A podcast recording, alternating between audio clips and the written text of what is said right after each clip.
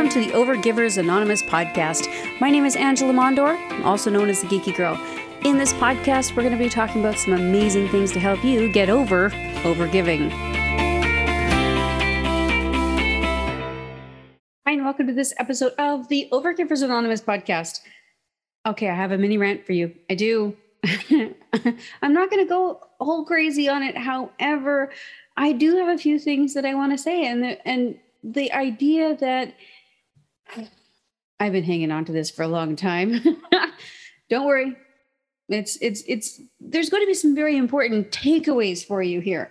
And so what's really important is that oh man, I've seen a lot of entrepreneurs doing this and they're burning out and they're trying to do it all alone. They've got all the things going on inside their business. They're chasing their dreams, but they're chasing other people's dreams at the same time. They're exhausted, they're burnt out, and they don't seem to be able to find a way out of that rabbit hole. And so it's extremely toxic for them. Um, and if you're one of these people, it's okay to be going through this because, like I said, so many people are going through this right now. But if you, this is you, it's toxic because you're letting people walk all over your boundaries and you want to outsource, but you're not sure what's on your plate, even. You don't even know what you're doing from day to day, never mind what you need other people to do. You're over delivering on your promises to clients, you're under delivering promises to yourself. And this is what's causing that ultimate burnout that's happening in your life right now and in your business, obviously. So the other day I was scrolling online and I saw this entrepreneur person. Uh, they were posting about their recent burnout, and this is this is the sad part, is that you don't just burn out once. Oh no, we're overachievers. We're gonna burn out over and over and over again until we get the message.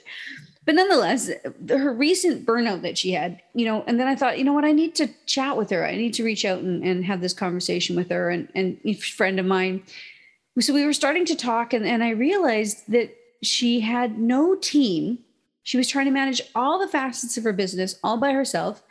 And she said she didn't know how long she'd be able to keep it up. Well, no, Sherlock. trying to be good with the words, I'm telling you.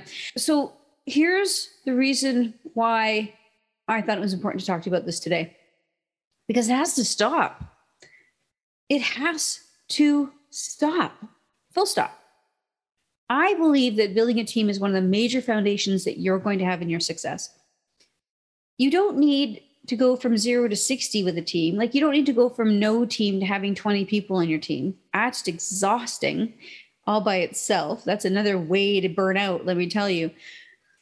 But certainly, there are ways for you to grow your team incrementally so that you can have an amazing team and dear god the burnout like you are not going to have that if you if you do it this way so i have seen a lot of small business owners or entrepreneurs struggling to achieve their business goals because they haven't built their team and and that isn't right. It isn't it isn't the way that you're going to find your success and it's certainly not the way that you're going to be able to have the type of life that you started your business believing you could have.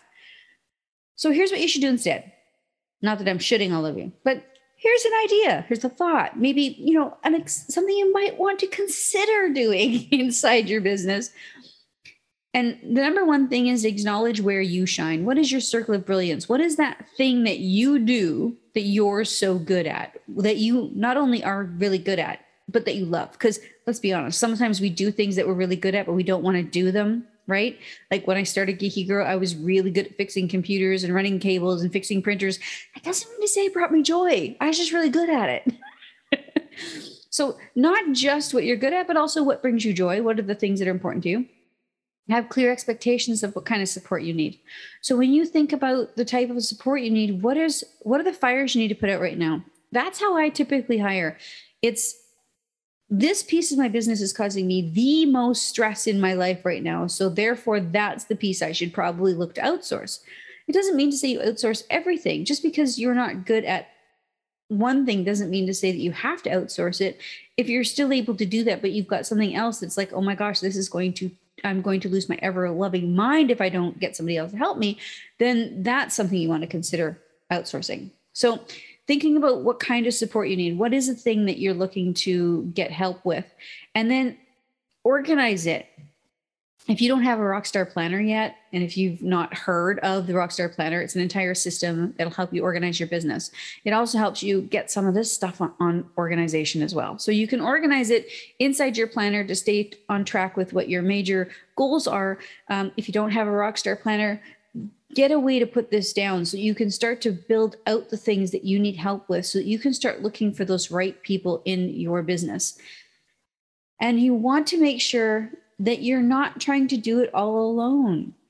There's no way that I can run the business that I run and put out the content I put out, all the things that happen inside this business without my amazing team. And that's an important thing for you to understand because a lot of us started our business so that we would have more time with our families, so that we would have more time with our spouses, so that we would be able to travel, so that we'd be able to do things, do stuff, have time. And yet it's turned out that a lot of us have zero time, less time than we did corporately. We're making less money than we did as well. And there's this entire stress building thing that's happening. And part of that is simply that you're trying to do too much. So that's my rant. I'm sorry. Uh, I'm calling you out. It's true because I've been there and I've watched so many other business owners there as well.